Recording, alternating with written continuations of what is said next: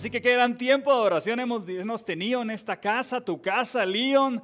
Nos encanta adorar al Señor, nos encanta exaltar su nombre y nos encanta cantarle a Él, porque Él es bueno, Él es fiel, es bondadoso, es quien nos cuida, es quien nos da la vida, es quien nos da la, nos da la protección, nos da su bendición día con día, semana con semana y mes con mes.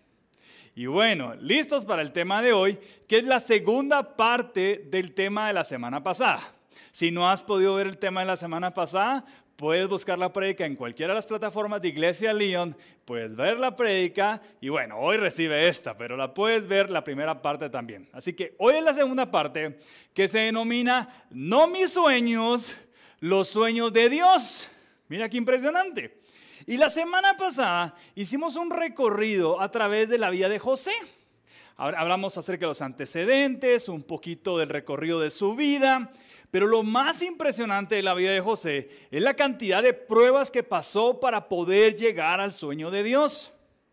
Cantidad de pruebas. Por ejemplo, sus hermanos lo querían matar, le mintieron a su padre de que estaba muerto cuando realmente estaba vivo, lo tiraron a un pozo sin agua, después de que lo tiran al pozo lo venden a unos mercaderes, egipcios, lo venden como esclavo, después lo acusan de violación, después de adulterio, lo meten preso. Ah, ¿Qué cantidad de pruebas? ¿Quién ha pasado esas pruebas realmente? Aquí, ¿quién ha pasado esas pruebas? A veces no nos damos cuenta lo mucho que Dios nos cuida y lo mucho que Dios nos protege. Porque mira José la cantidad de pruebas que vivió. También vimos cómo Dios lo condujo hacia el camino de su bendición.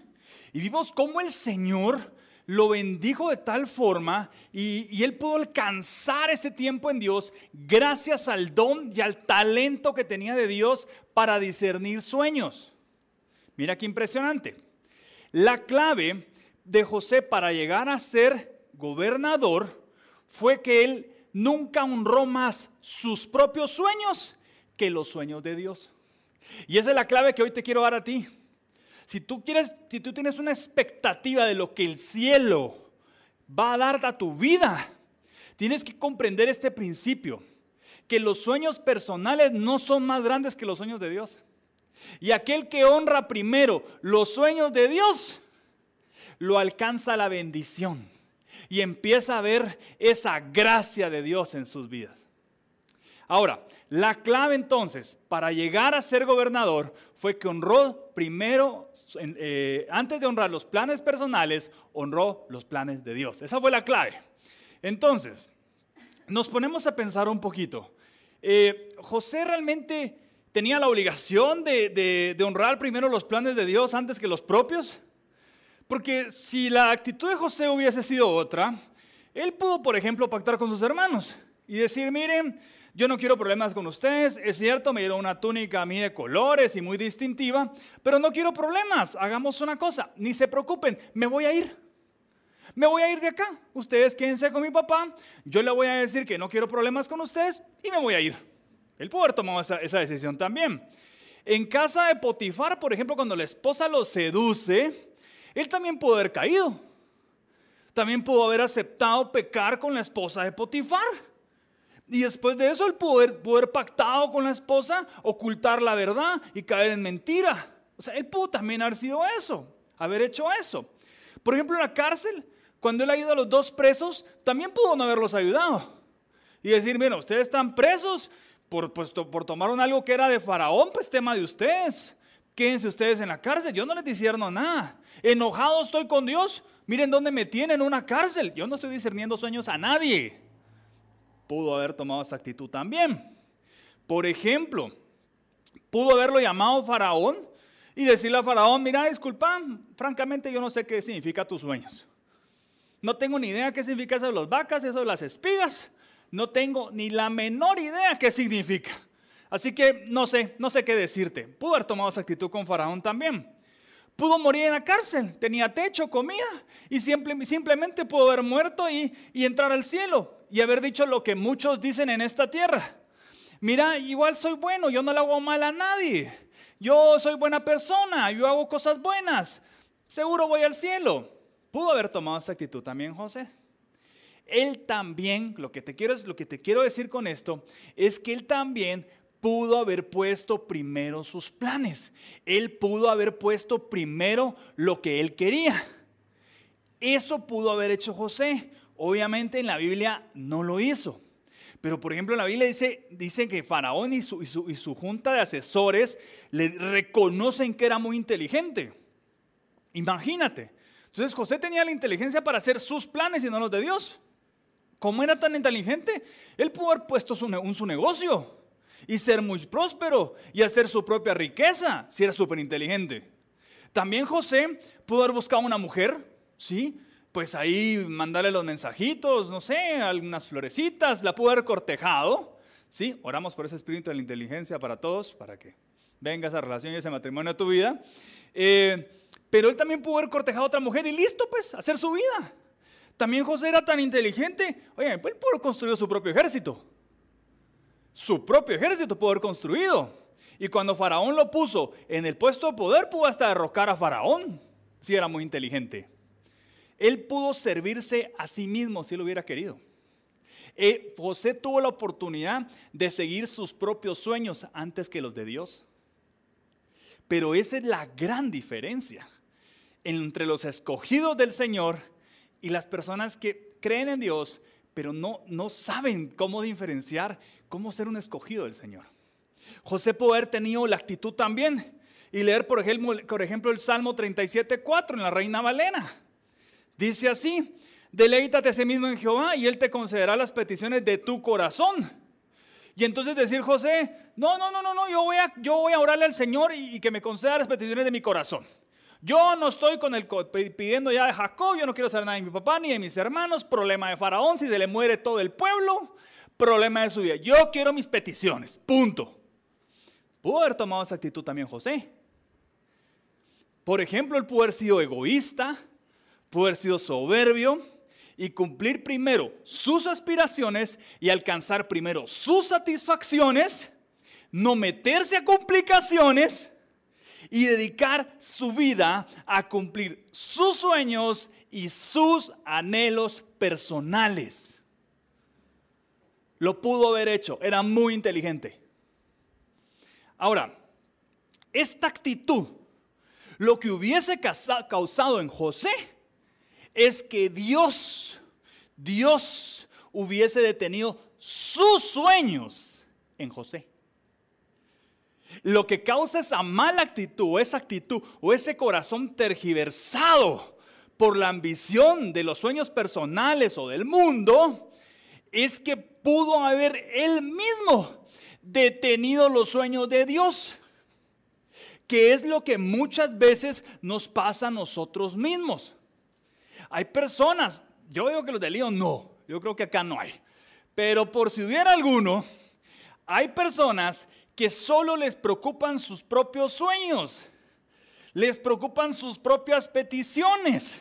Entonces el único salmo que se saben es el 37.4, donde dice que Dios te concederá las peticiones de tu corazón. Lo cual el salmo es cierto, ¿no? Pero se encierran solo en ese salmo. Y entonces Dios dice, y, llega el tiempo del Señor en que los sueños que son una expectativa de Dios, aquellos sueños que son eh, sobrenaturales, aquellos sueños que son, son tan grandes que sabes que solo Dios lo pudo haber hecho, se detienen, se, paran. Eh, hay, hay una parada en los sueños, se detienen. ¿Por qué? Porque Dios ve el corazón y Dios evalúa el corazón. Y dice, no, este mi hijo solo busca sus propios sueños. Es egoísta, piensa solo en sí mismo. ¿Cuántas personas hay así que se sientan a la mesa tal vez o, o pueden la oportunidad de compartir? No comparten, porque solo piensan en sí mismos. ¿Sí? Y entonces Dios pudo haber visto, pudo haber un corazón así en José si hubiera sido el caso y, y hubiese detenido esa expectativa que Dios tenía en el cielo por José, la pudo haber detenido el José mismo. Y a nosotros nos pasa lo mismo. Estamos tan afanados y estamos tan encerrados y tan preocupados por nuestros propios sueños que se nos olvida cumplir y preguntarle a Dios cuáles son sus sueños. Estamos tan tan ocupados en nuestras propias cosas que se nos olvidan las cosas del Creador, del que dio todo en esta vida por nosotros. Imagínate que la actitud de José hubiese sido la que hubiera leído primero Juan 3 al, 8 y dice, el que, el que practica el pecado es el diablo, porque el diablo peca desde el principio. Para esto apareció el Hijo de Dios, para deshacer las obras del diablo. Y José pudo haber dicho, ah, que venga el Hijo de Dios. Yo no me meto en nada. Si el diablo se quiere comer en siete años al pueblo de Faraón, su problema. Hay que se muera de hambre esa gente. Hay que se queden sin comer. Merecido se lo tiene Faraón por idólatra. Bueno, pudo haber tomado esa actitud José también. Si él hubiese buscado sus propios sueños. Ahora, en mi opinión, tener una actitud de esas, lo que causa la consecuencia de una actitud de esas, lo que causa es frustración. Porque nos quedamos sin propósito y sin objetivo celestial. Entonces, ¿a qué voy con esto? ¿Por qué creo que causa frustración? Porque un día tu sueño fue tener pareja y un día tu pareja te deja y como ese fue tu único sueño, se acabó tu vida, ya no tiene propósito. Tal vez tu sueño fue tener tu propia empresa y, lo lograste, alcanzaste la cantidad de clientes y en eso entró un virus y se acabaron los clientes. Y ahí se acabó tu vida, ya no hay propósito. Porque pusiste los sueños son únicamente en un sueño terrenal.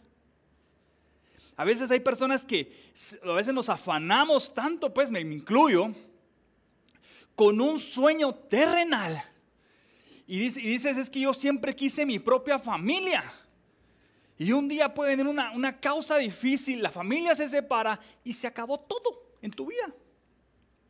Porque no hay propósito, no hay algo más grande que sea celestial. Entonces el diablo es inteligente. Te quita lo que es terrenal y se acabó tu propósito. Esto es lo que sabía José. José sabía que él no vino a esta tierra solo a comer y a morir, pues. ¿De verdad? Él no, José, José entendió que él no vino a esta tierra, nació, creció, comió y se murió. O sea, José estaba claro que ese no era su propósito. José sabía que tenía un talento. José sabía que tenía un milagro de Dios en él. José sabía que había una expectativa del cielo en él por parte de Dios. Y José puso ese talento y esos dones al servicio de su Señor, al servicio de Dios. Y yo te aseguro que mientras José estuvo, eh, estuvo lo, intentaron matar, mientras lo tiraron al pozo sin agua, mientras lo vendieron, él decía, hay un sueño más grande que está detrás de este sufrimiento que estoy pasando. Te aseguro que la actitud de José fue, mis hermanos quieren matarme, pero hay un propósito más grande que es el que me protege. Te aseguro que cuando lo tiraron de ese pozo sin agua y él no vio, no vio comida, no vio alimento, tal vez durante días, dijo, hay algo grande detrás de todo esto, porque tengo un don y un talento de Dios.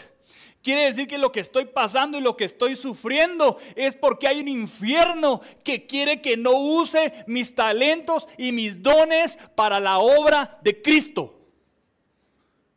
Y sí, le estoy hablando a todo aquel cristiano que tiene talentos y dones de Dios y lo dejó de poner a disposición de nuestro buen Dios.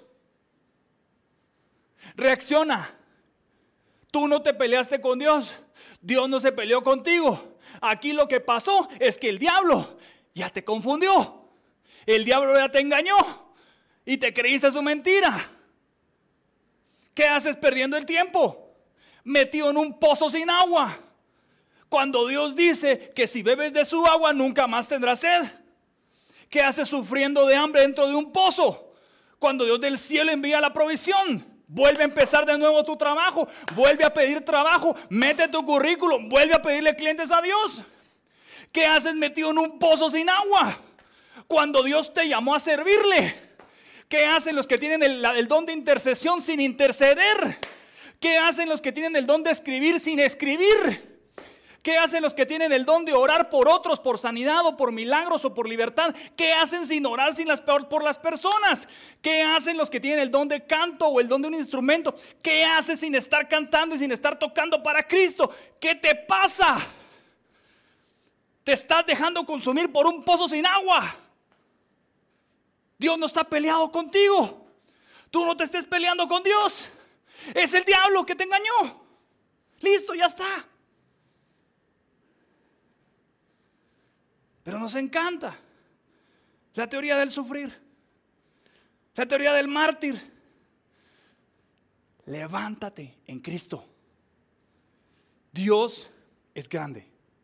Y el plan de Dios para José, como es el plan de Dios para tu vida, es superior. Porque tus planes personales son terrenales. Pero los planes celestiales llevan consigo una expectativa del cielo. Hay planes superiores de Dios para tu vida. Yo creo que José en sus oraciones le preguntaba a Dios, Señor, ¿cómo puedo ser parte de tu sueño? Yo creo que José, mientras oraba, le decía, Señor, ¿cuál es tu sueño para mí? Yo creo que José cuando oraba le decía, Señor, ¿qué debo hacer para que tu sueño se haga realidad en esta tierra? Yo creo que cuando José oraba decía, Señor, yo quiero dejar un legado tuyo a mis generaciones. Señor, quiero generaciones, heredarles a mis generaciones que piensen en tus sueños, Dios. ¿No, no sería eso maravilloso, eso grande? José no se deja conducir por sus propios sueños. Era inteligente, pudo haber hecho su propia vida. Y a pesar de las pruebas que pasó, siempre siguió buscando los sueños de Dios. Empieza a pensar nuevamente. Empieza a creer nuevamente. Empieza a orar nuevamente. Y empieza a confiar nuevamente en el Señor. José está, reconoció que su propósito era ser un instrumento de Dios para esa generación en la época de Faraón. Bye. Tú eres un instrumento de Dios para esta generación. José fue, reconoció que quería ser usado por Dios en ese tiempo. En este tiempo Dios te quiere usar a ti. José eh, quería el honor y el, privilegio de poder servirle a Dios en ese tiempo. En este tiempo tú puedes tener el honor y el privilegio de servir a Dios. José se consideró un colaborador de Dios. Tú también puedes serlo para que Dios cumpla tus sueños, tienen que ser más grandes los sueños de Dios en ti. Ahí en el hacer, ahí en el hacer del sueño de Dios está la realización verdadera de tu propósito. Nuestro más grande anhelo debería ser dejar una huella en Cristo Jesús en esta tierra para que el día que nos toque partir tengamos el honor, el privilegio y el gusto de haber dicho, bueno, me voy de esta tierra, pero le dejo una huella a este mundo, a mi familia, a mis amigos y a mis generaciones, que creí en Cristo con todo mi corazón. Porque ese es el legado que nosotros tenemos de José. Deja una huella hay más versículos de bendición que son los que tú puedes eh, leer para, para empezar a encender los sueños de Dios en tu vida. Proverbios 16.3 dice, encomienda a Jehová tus obras y tus pensamientos serán afirmados. Pon tus obras en manos de Jehová. El, otro, en el Proverbio 16.9 dice, el corazón del hombre piensa su camino, mas Jehová endereza sus pasos. Jeremías 29, 11 dice, porque yo sé los pensamientos que, tengo acerca, que tengo acerca de vosotros. Dice Jehová, pensamientos de paz y no de mal, para daros el fin que esperáis. Dios tiene un fin de bendición. Isaías 55, 8 dice, porque mis, mis pensamientos no son vuestros pensamientos, ni vuestros caminos mis caminos, dijo Jehová. Hay caminos más grandes que son los de Jehová. Porque en el Efesios 2.10 dice, porque somos hechura suya, creados en Cristo, Jesús para buenas obras, las cuales Dios preparó de antemano para que anduviésemos en ellas. Hay obras mejores en nuestra vida, que son las obras de Jesucristo. Hoy quiero enviarte un mensaje.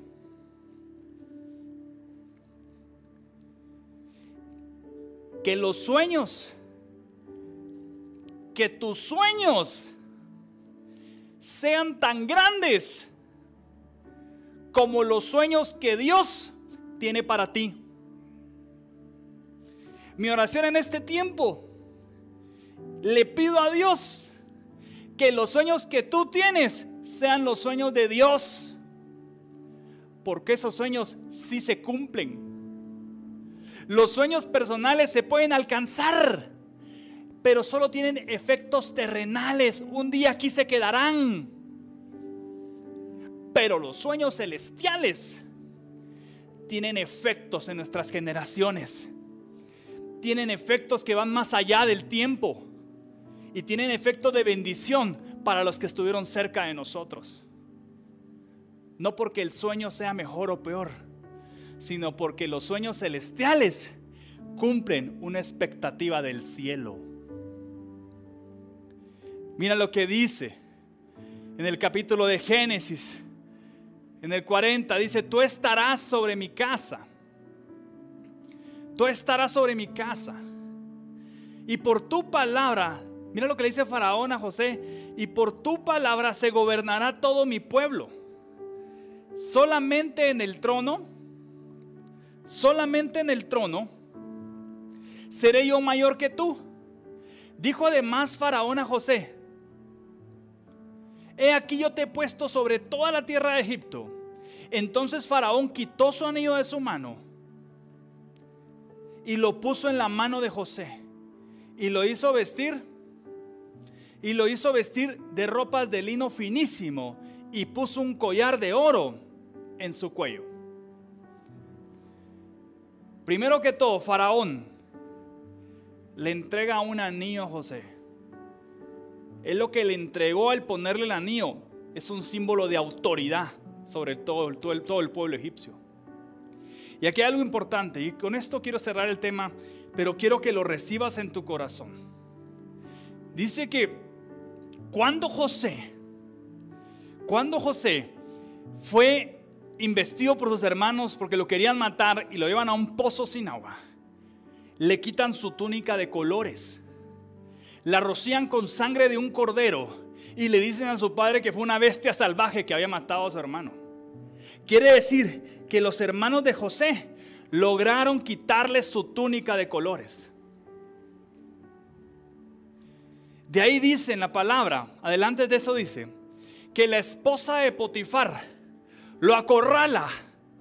Y nosotros la semana pasada dijimos, asumimos que se quedó en boxer y le quita la segunda túnica y José tuvo que salir huyendo.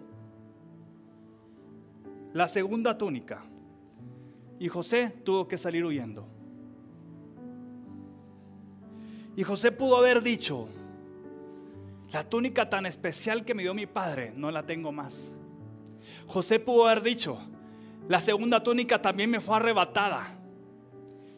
Pero viene el Señor viene Dios Todopoderoso y lo recompensa. Viene el Señor, evalúa el corazón de José y le dice, este mi hijo amado ha buscado siempre mis sueños. Pudo haber seguido sus sueños personales. Le di dones, le di talentos y le di inteligencia. Y pudo haber hecho su vida diferente pudo haber escogido un camino diferente, pudo haber escogido bendiciones propias, pensando única y exclusivamente en Él. Pero ¿qué vio, qué vio Dios en el corazón de José? Él vio en José que la expectativa de Él siempre fueron primero los sueños de Dios. Y la recompensa para José por haber seguido primero los sueños de Dios, fue que Faraón le da el anillo, que significa autoridad, y luego dice que le da la túnica del lino finísimo con un collar de oro alrededor. Y esta es la recompensa de Dios. Lo vuelve a vestir le da una nueva vestidura, le da un nuevo tiempo, le da una nueva temporada y le da una nueva visión y propósito para un pueblo que estaba condenado sin Dios. Y Dios lo pone a gobernar para que ese pueblo fuese salvo y ese pueblo pudiese conocer del Señor. Así que, ¿quiénes somos nosotros? Los que seguimos únicamente nuestros sueños personales y todos los días vas delante del Señor. Ay, Señor, es que te pido mi esposo. Ay, Señor, es que mi trabajo. Ay, Señor, es que mi vida. Es que aquí. O eres de los que eres como José y dices, Señor, ¿cuáles son tus sueños, Señor? ¿Qué quieres tú, Dios? Rindamos nuestras mentes a los pensamientos de Cristo. Rinde tu espíritu a la presencia del Espíritu Santo. Tus habilidades y dones, ponlos a disposición del Señor. Nunca se te olvide servir y entregarle a Dios lo que Él te ha dado. Rinde tus días para ser usado por Dios. Que nuestro gran sueño sea el sueño de Dios. La clave es que tus sueños sean tan grandes como los sueños que Dios tiene para ti. Si tus sueños son los de Dios,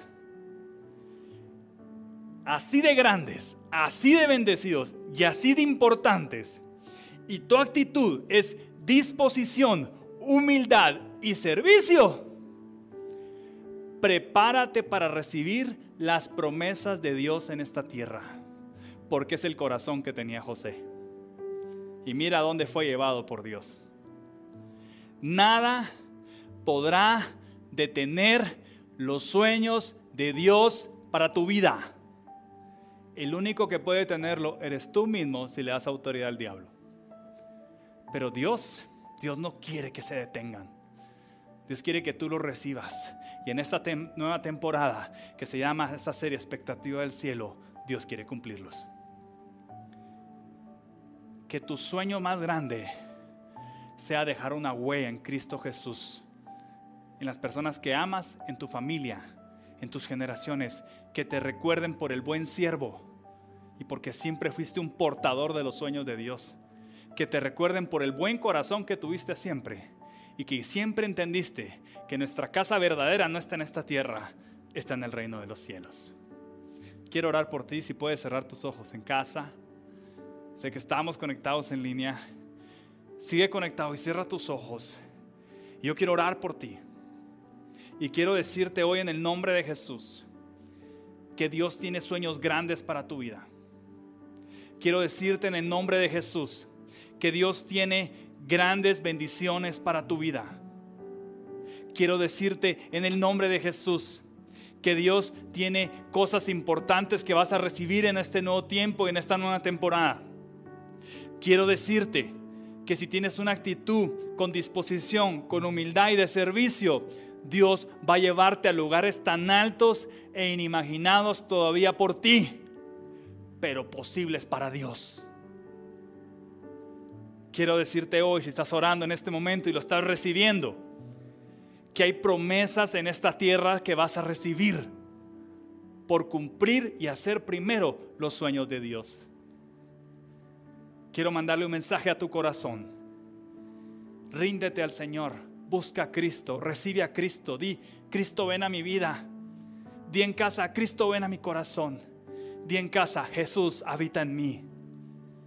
Si has dicho esto, créeme, nadie podrá detener los sueños de Dios para tu vida.